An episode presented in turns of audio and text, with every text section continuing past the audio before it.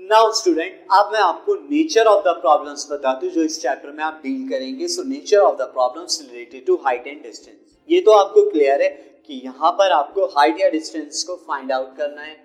और वो height of डिस्ट या डिस्टेंस किसी बिल्डिंग का टावर ट्री पिलर रिवर और रोड रोड के डिस्टेंस इन सब के बिल्डिंग टावर ट्री पिलर की हाइट ये हो सकता है।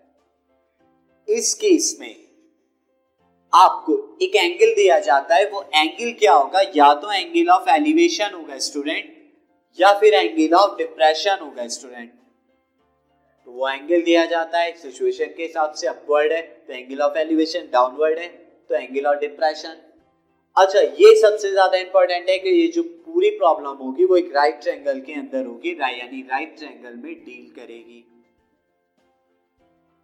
और एक जो साइड आपको दी हुई होगी। यानी उस राइट ट्रायंगल का एंगल पता है आपको कोई एक राइट एंगल को छोड़ के। जो बाकी दो एक्यूट है, उनमें से कोई एक एंगल इसके अलावा एक साइड भी दी हुई होगी आपको। वो साइड आपके पास होगी या फिर उसके बारे में इंफॉर्मेशन होगी। तो मैं यहाँ पर अब आपको बता देता हूँ कि किस तरह के मैंने एक राइट ट्रायंगल ऑलरेडी फॉर्म किया हुआ है। This is a right triangle so this right triangle at this point मैं इसका नाम दे देता हूँ A B and C now student अगर आपको एंगल ऑफ़ एलिवेशन या डिप्रेशन दिया हुआ है एंगल ऑफ़ एलिवेशन है तो this is your angle of elevation मैं इसे थीटा लिख लेता हूँ। अगर एंगल ऑफ़ डिप्रेशन है तो वो आप नीचे की तरफ़ अल्टरनेट एंगल बना के फॉर्म कर देंगे। एंगल ऑफ़ डिप्रेशन है तो स्टूडेंट कुछ इस तरह का। ये डॉटेड लाइन में मैं दिखा रहा हूँ। ये दिस दोनों इक्वल होंगे थीटा नाउ स्टूडेंट अब आपको कोई एक साइड यहाँ पर पता होनी चाहिए, इस एंगल की मदद से और उस साइड की मदद से, बाकी दो साइड आप निकाल सकते हैं। फॉर एग्ज़ाम्पल अगर आपको यहाँ पर ए बी ये ए बी पता है तो आप यहाँ पर ए सी निकाल सकते हैं बी सी निकाल सकते हैं। ए बी अगर मैं इस थीटा के रेस्पेक्ट में देखूँ तो यहाँ पर स्टूडेंट ये क्या होगा? A B is the perpendicular and B C is the base AC is the hypotenuse तो अगर आपको ये परपेंडिकुलर दिया हुआ है तो बेस निकाल सकते हैं, यानी BC निकाल सकते हैं, या आप हाइपोटेन्यूज AC निकाल सकते हैं।